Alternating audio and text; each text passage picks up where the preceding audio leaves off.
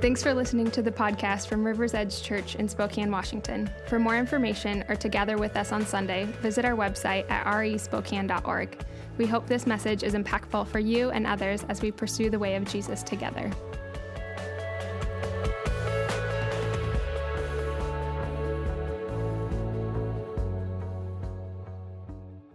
Excited to open the scriptures with you. We are continuing in our series through the book of Ephesians uh, as part of our Bible in a Year series. And we'll be picking up in Ephesians 4, uh, verse 17, in just a moment. Uh, as you're turning there, by way of reminder, uh, for those who have been with us over the last four weeks, I've highlighted uh, some incredible themes uh, through the first half of the book of uh, Ephesians. And this is just a sample of uh, the truths that we've been highlighting that Paul wrote under the inspiration of the Spirit. Uh, he said, uh, We were chosen by God, saved by grace through faith, forgiven, adopted in, marked with the Holy Spirit, and blessed with every spiritual blessing in the heavenly realms.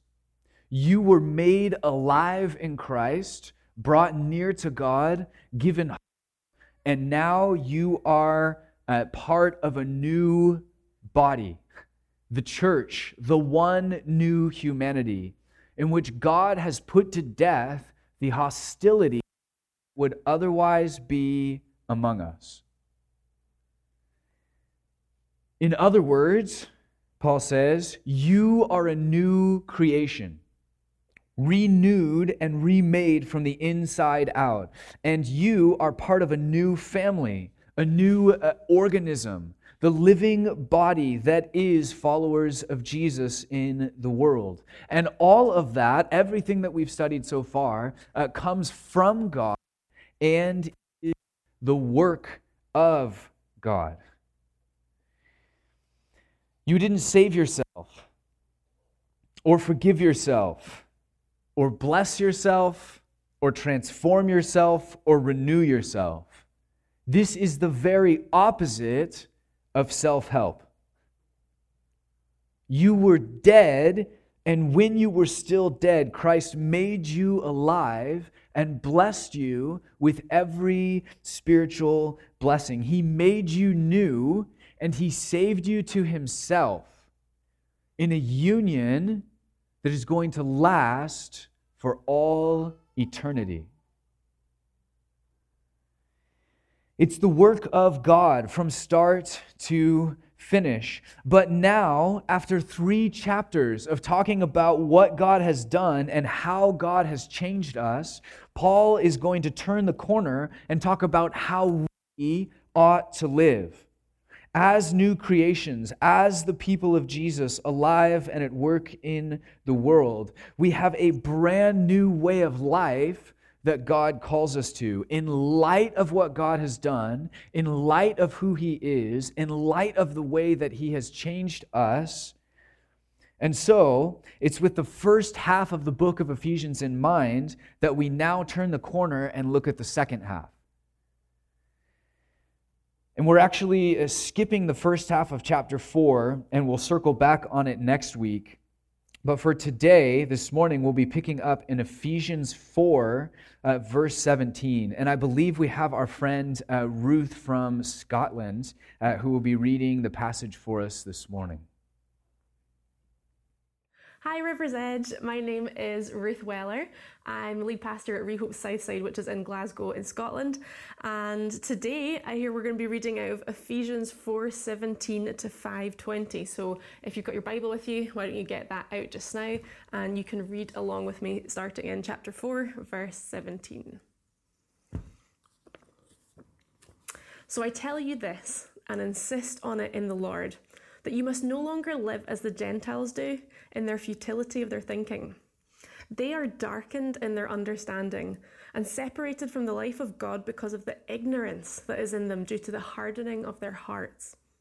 Having lost all sensitivity, they've given themselves over to sensuality so as to indulge in every kind of impurity, and they are full of greed. That, however, is not the way of life you learned when you heard about Christ and were taught in Him in accordance with the truth that is in Jesus.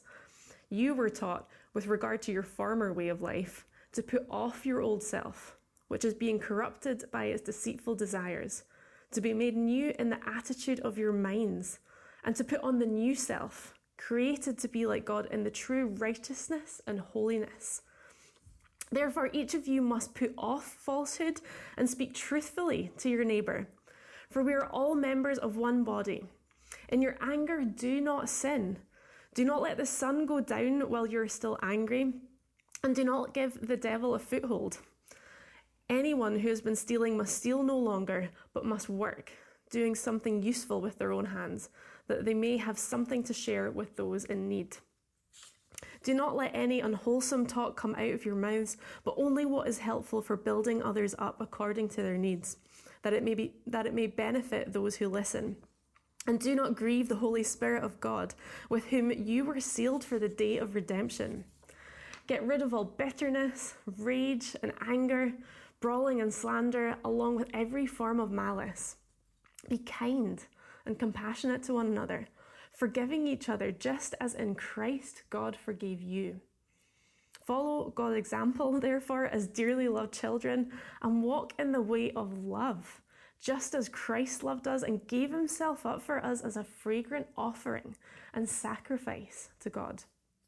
But among you, there must not be even a hint of sexual immorality or any kind of impurity or of greed, because these are improper for God's holy people. Nor should there be obscenity, foolish talk, or coarse joking, which are out of place, but rather thanksgiving. For of this you can be sure no immoral, impure, or greedy person, such, such a person is an idolater, has any inheritance in the kingdom of Christ and of God. Let no one deceive you with empty words, for because of such things God's wrath comes on those who are disobedient. Therefore, do not be partners with them. For you were once darkness, but now you are the light in the Lord. Live as children of light, for the fruit of the light consists in all goodness, righteousness, and truth. And find out what pleases the Lord. Have nothing to do with the fruitless deeds of darkness, but rather expose them. It is shameful even to mention what the disobedient do in secret. But everything exposed by the light becomes visible, and everything that is illuminated becomes light. This is why it is said, Wake up, sleeper, rise from the dead, and Christ will shine on you. Be very careful then how you live, not as unwise, but as wise, making the most of every opportunity because the days are evil. Therefore, do not be foolish, but understand what the Lord's will is.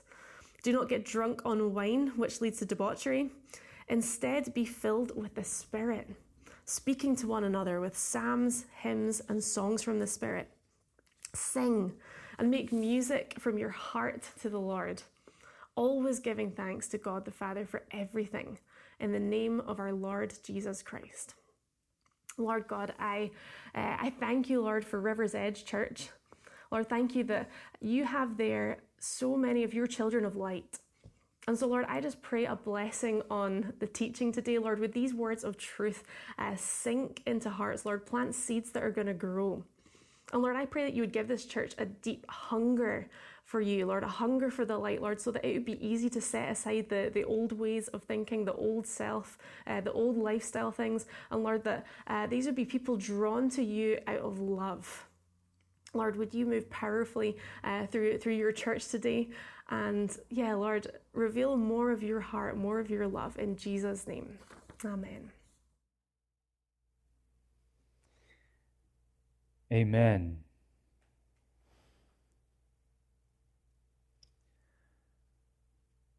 After you've been saved, your life has one aim or goal. It is not life liberty and the pursuit of happiness, it is discipleship to Jesus. Over the course of our lifetimes, we should look increasingly like Him. You are no longer a Gentile, Paul says, or a pagan or an unsaved person. The moment you placed your faith in Christ, he changed you. You were forgiven, cleansed, saved, and even more than that, you were remade, regenerated from the inside out by the power of the Spirit, brought from death to life. So I tell you this, Paul says, and insist on it in the Lord. You must no longer live as Gentiles do in the futility of their thinking. They are darkened in their understanding and separated from the life of God because of the ignorance that is in them due to the hardening of their hearts. But you, Paul says, you are none of those things. You are no longer a pagan. You are no longer darkened in your understanding. You are no longer separated from the life of God. You are no longer ignorant to the things of God. You are no longer hard hearted. You are a new creation. And you were taught, Paul wrote, with regard to your former way of life, to put off your old self which is being corrupted by its deceitful desires, to be made new in the attitude of your minds, and to put on the new self, created to be like God in true righteousness and holiness.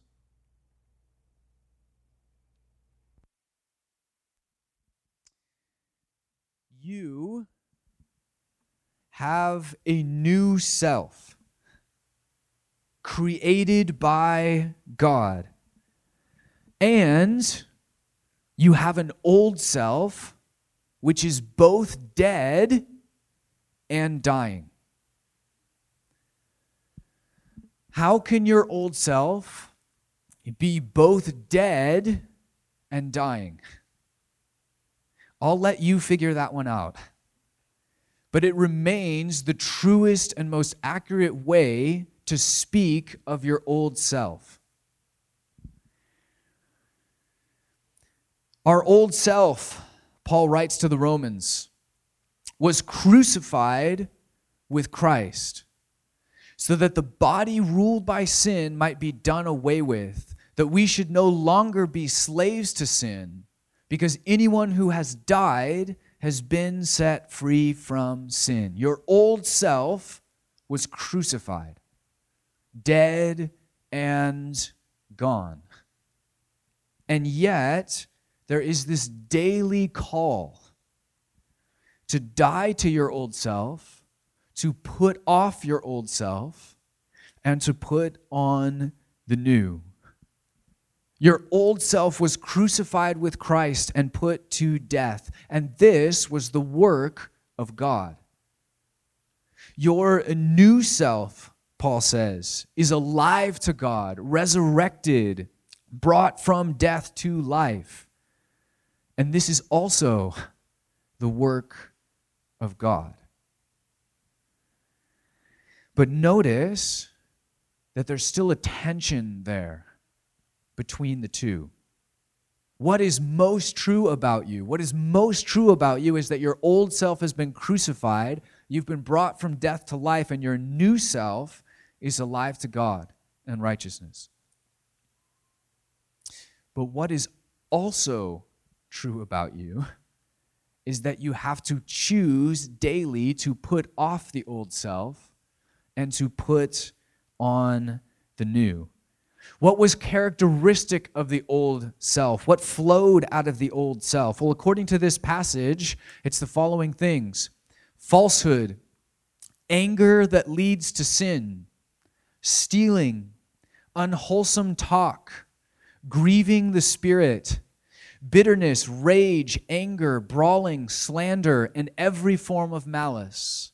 Many forms of sexual immorality, impurity, and greed, obscenity, foolish talk, and coarse joking, fruitless deeds of darkness, which are shameful to even mention, unwise living, foolishness, and being drunk on wine. And just to bring that into the modern age, I think it's safe to assume Paul is talking about beer as well. And Paul is saying, hey, that's not you anymore. That's who you were. That's who you used to be. That's old stuff. That version of you has died. So, so give it up, put it off, lay it down. It's like an old pair of clothes that's worn out. Just, just put it off, put it away. You used to be a slave. And when you were a slave to sin, you dressed like a slave. You wore those clothes. And, and he's saying, hey, you're not a slave anymore.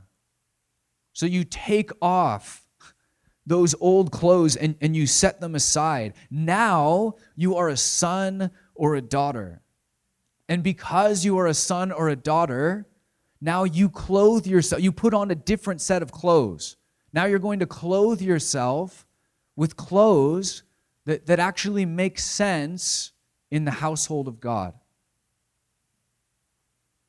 Here's what is characteristic of the new self, which God has created you to be. The new self, according to this passage, speaks truthfully, does useful and honest work, is generous with God and others, builds up others with empowering words is filled with kindness, compassion, and forgiveness, walks in the way of love, exhibits fidelity, holiness, and purity, expresses thanksgiving in all situations, is filled with all goodness, righteousness, and truth, embraces wise living, understands the Lord's will, is filled over and over again with the Holy Spirit and sing spiritual songs to God and to one another, giving thanks along the way. Oh, and if the new self is going to get drunk, Paul says, it's in being filled with the Spirit, not with alcohol.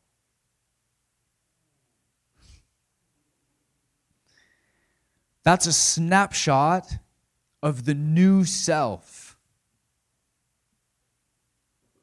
of the true you in Christ. And the goal of your life after you've been saved is what theologians call sanctification, which means becoming more like Jesus, essentially.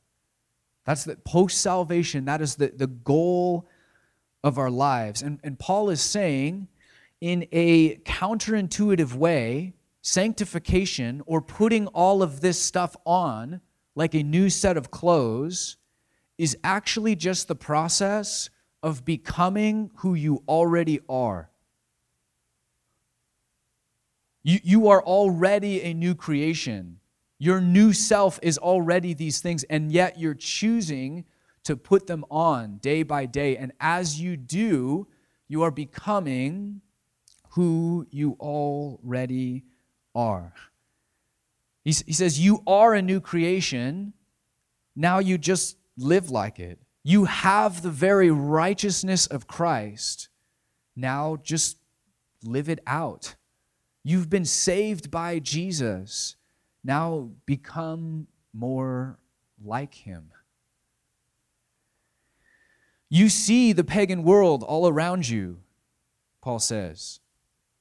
You are inundated with their way of thinking and their way of life and their version of sexuality and, and their work ethic and their patterns of speech. And the list goes on and on and on. But you aren't like them. Uh, that's not who you are. You've been remade, you've been reborn. So don't act like them. That's the old you, the one that was crucified, the one that was put to death. Take that off, lay it down, let it die. You shouldn't be wearing those clothes. It doesn't make sense for you anymore because that's not who you are. Paul says, For you were once darkness, but now you are light in the Lord. Not you see light in the Lord, you are light in the Lord. That's who you are now. Therefore, live as children of light. Do you see Paul's logic there?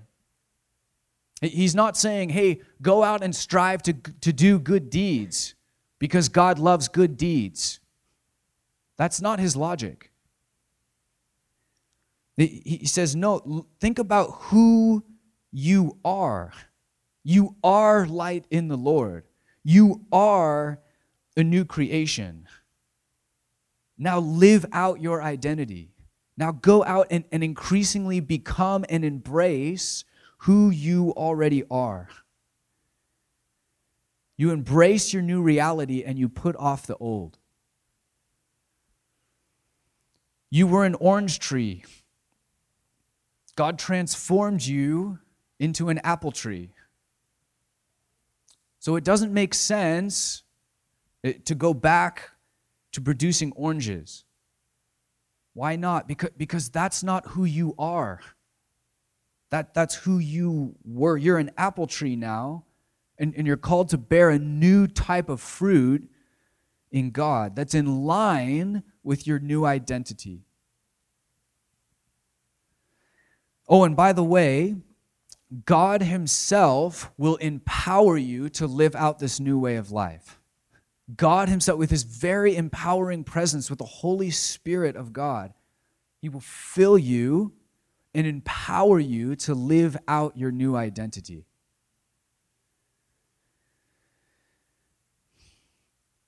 He will empower you to bear good fruit. And Paul says, hey, don't grieve the Holy Spirit by producing oranges all over again as if you'd never been saved. No. Rather, be filled with the Spirit in order that you might bear good fruit for God. And this is where the rubber meets the road. Every single day, I am going to face temptation and resistance. Every single day, you are going to face temptation and resistance. Light and dark are playing themselves out. They are at war, not just around us, but within us, day by day. And there are days when generosity with God and others is, is a struggle for me. And there are days when uh, lust is constantly knocking at the door, prying at the edges of my mind, looking for open doors, looking for opportunity. But I tell you, the days that I am most victorious are the days when I simply embrace the truth of what we're talking about today. The days when I, when I simply rest in it. Those are the days that I experience victory. I am a new creation. And the old me that would have loved embracing all of that junk is dead. He's gone. I, I am all, it's too late. I'm already a new creation. God has already remade me. I can't, I can't go back.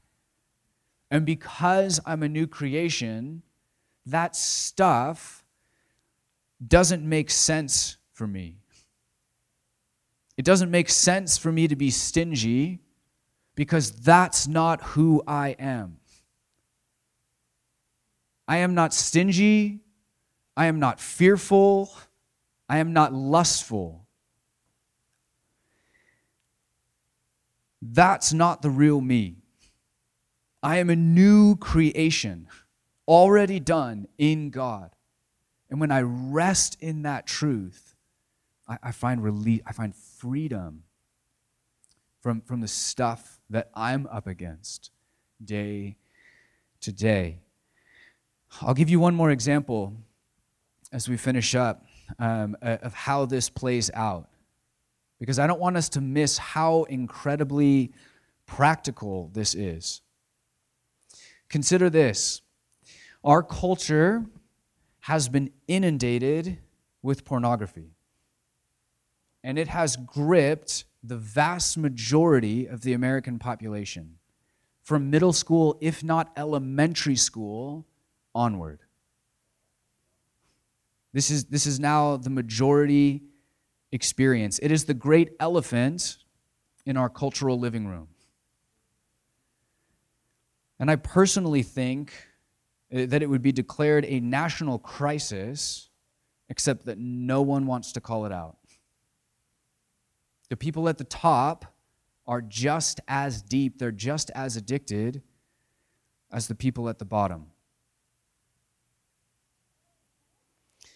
And the problem is rampant inside and outside of the church.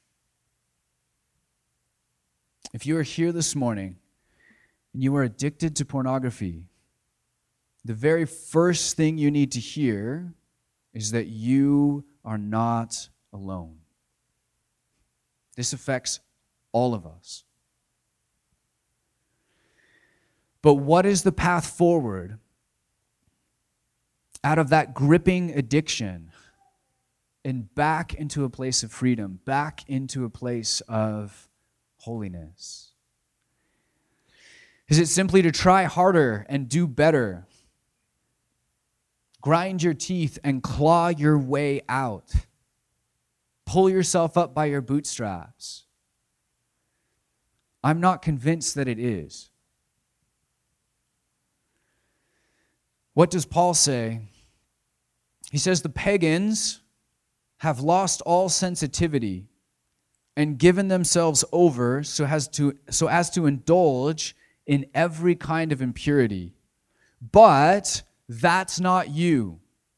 That's no longer who you are. He says, Your old self is, quote, being corrupted by deceitful desires.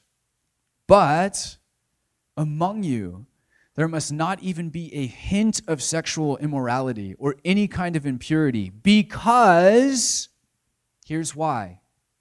Because these are improper for God's holy people. They're improper, they're, out of place, they don't make sense. Because you already belong to God, and you're holy and blameless in Christ. And the two don't make sense side by side. It doesn't fit, it's incongruent. Apple trees shouldn't produce oranges. And when they do, it's weird. Why, why are you doing that? No, no, no. You're an apple tree. I have a good friend.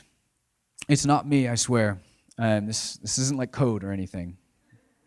I have a good friend who's now in church leadership who was addicted to pornography.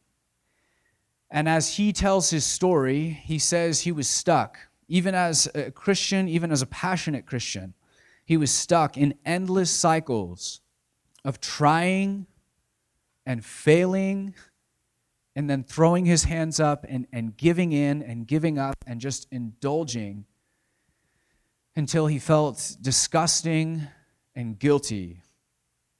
And he would rally himself uh, and, and, and grind his teeth and he would try again, only to fail again and repeat the entire process over and over and over again. I think this is the experience for too many of us. But where he found freedom uh, was not from grinding his teeth and, and just trying better and berating himself every time that he failed. Freedom came by acknowledging the simple reality that that's not who he is. In Christ, he is righteous. In Christ, he is free. Sin has no true power over me. I am a new creation, and that other stuff, it just doesn't make sense anymore. And, and that's when freedom came. And he's had years of freedom and being in church leadership. Now, because I've raised the topic of pornography, and statistically speaking, most Christians in America have a problem with porn. I think it's worth mentioning that there are a lot of resources available to help you, to help us move forward in that. And it could be recovery groups, and it could be confessing that sin to someone that you trust or, or some of the people within your missional community, um, bringing it out into the light, Paul says, is actually the beginning of freedom. When, when, you, when you keep it in the darkness, it, it has this power over you. When you bring it into the light, you will be shocked at the way that power begins to evaporate. And he says it right here. He says, You leave it in the darkness, it, it's going to grip you. you. You expose those things, you bring them into the light stuff's going to change that you don't think can change. And there's lots of avenues for that, whether, whether it's a, a sexual addiction and recovery group. Most of my pastor friends have been through those and experienced freedom. Uh, wh- whether it's finding someone that you trust who's walking with the Lord through your missional community, best friend, whatever it is, uh, coming to receive prayer from the prayer team, anything, whatever avenue or avenues you pursue, there's one element that Paul speaks of in this passage of just exposing it, just bringing it into the light. Confess your sin to one another, and then God is faithful to heal and to cleanse. Accountability, especially on this topic, is huge. It's one of the, the major stepping stones into freedom. But no matter which avenue or avenues you pursue in going about that and bringing it into the light, Paul says this is part of it. Right in the midst of whatever you're doing, you're putting off the old self, you're asking God to renew your mind, and, and you're putting on the new self. Actively embracing what Christ has already done. And I've used porn as an example but we can run that through any one of these old patterns that Paul is calling out. You can pull any one of them out of this passage. How do I stop gossiping or speaking falsely of others? I, I just can't figure out how to stop doing that. How do I stop cussing or speaking out what is unwholesome? How do I stop operating out of patterns of sinful anger? How do I stop uh, these patterns of drunkenness? You can pull anything off of Paul's list and run it through the same lens, and we treat it the same way. We bring it before God in repentance, asking Him to renew our minds to line up more accurately with who God is and who we are. We acknowledge that we are new creations in Christ and that gossiping doesn't make sense anymore, and drunkenness doesn't make sense anymore, and sexual immorality doesn't make sense anymore, and unwholesome talk doesn't make sense anymore because that's not who you are. You are a new creation in Christ, created to be like God in righteousness and holiness. And I want to be crystal clear that this is not about earning God's love or his blessing or his favor. You already have those in Jesus. You already have them, they're already in hand. And as a result, the old stuff no longer makes sense. So, as we close, here's what I want us to do I want you to read the passage again. And I know what you're thinking. Why would I read the passage again? Ruth already read it for us, and she has a way better accent than I do. You've been talking about it for 30 minutes. Do I really need to read this passage again? And the reason I want us to do this is because I believe that God wants to speak to you through this passage right now this morning. And you can feel free to pull it up on your phone or gra- grab uh, one of the black Bibles from the back or whatever you want to do. But here's what I want us to do as we close. As you reread this passage, I want you to carry one question with you as you read through. And, and here's the question God, where are you asking me to put off the old self and put on the new? And as you read the passage and God highlights the answer to that question, then, then we respond. You're no longer a hard hearted pagan, you, you are a soft hearted son or a daughter. And so as God speaks, and, and God highlights and shows you, oh, okay, hey, this is, this is where you still need to put off the old. This is where you need to embrace the new. You're already a new creation. Become that new creation. As He's speaking to you, something in this passage is going to jump out.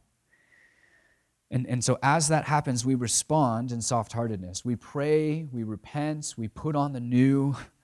And, and in a few minutes, we're going to worship and we're going to celebrate who we already are in Christ as a result of what he's done, who he's already made us to be. Paul says there is now no condemnation for those who are in Christ Jesus, not less condemnation. There is no condemnation for those who are in Christ Jesus, but there is so much that God longs to do in us and through us. You are chosen, you are cleansed, you are forgiven, you are set free, you are lavished with grace, you are blessed with every spiritual blessing in the heavenly realms. Now go, Paul says, and live a life worthy of the call that you have received. Let's pray. Jesus, I thank you for the radical nature of the cross. That every single man, woman, and child on the planet, though all bent in the wrong direction, though all full of sin, every single one of us is invited in your grace, in your love, in your mercy to come to you. Thank you, Lord, that we don't have to atone for our sin, that there, there is no self sacrifice, no, no self mutilation, no proper apology that, that can erase our sin. But the cross erases our sin. That you actually declare what is most true about us. That you declare us to be holy and righteous and blameless and, and a son or a daughter of God. So, Jesus, as we read this passage, would you just help us to put on the right clothes? We, we, we can't transform ourselves from one to the next, but we can choose to put on clothes that actually make sense with who we are. So I pray, God, as we, uh, as we read through this passage one last time, as we head uh, in, into communion and, and worship and, and prayer and everything after that, uh, God, would you teach us? Would you, would you take us by the hand in your love and your patience and your mercy? And would you direct us as, as a freed son or daughter uh, to the new clothes?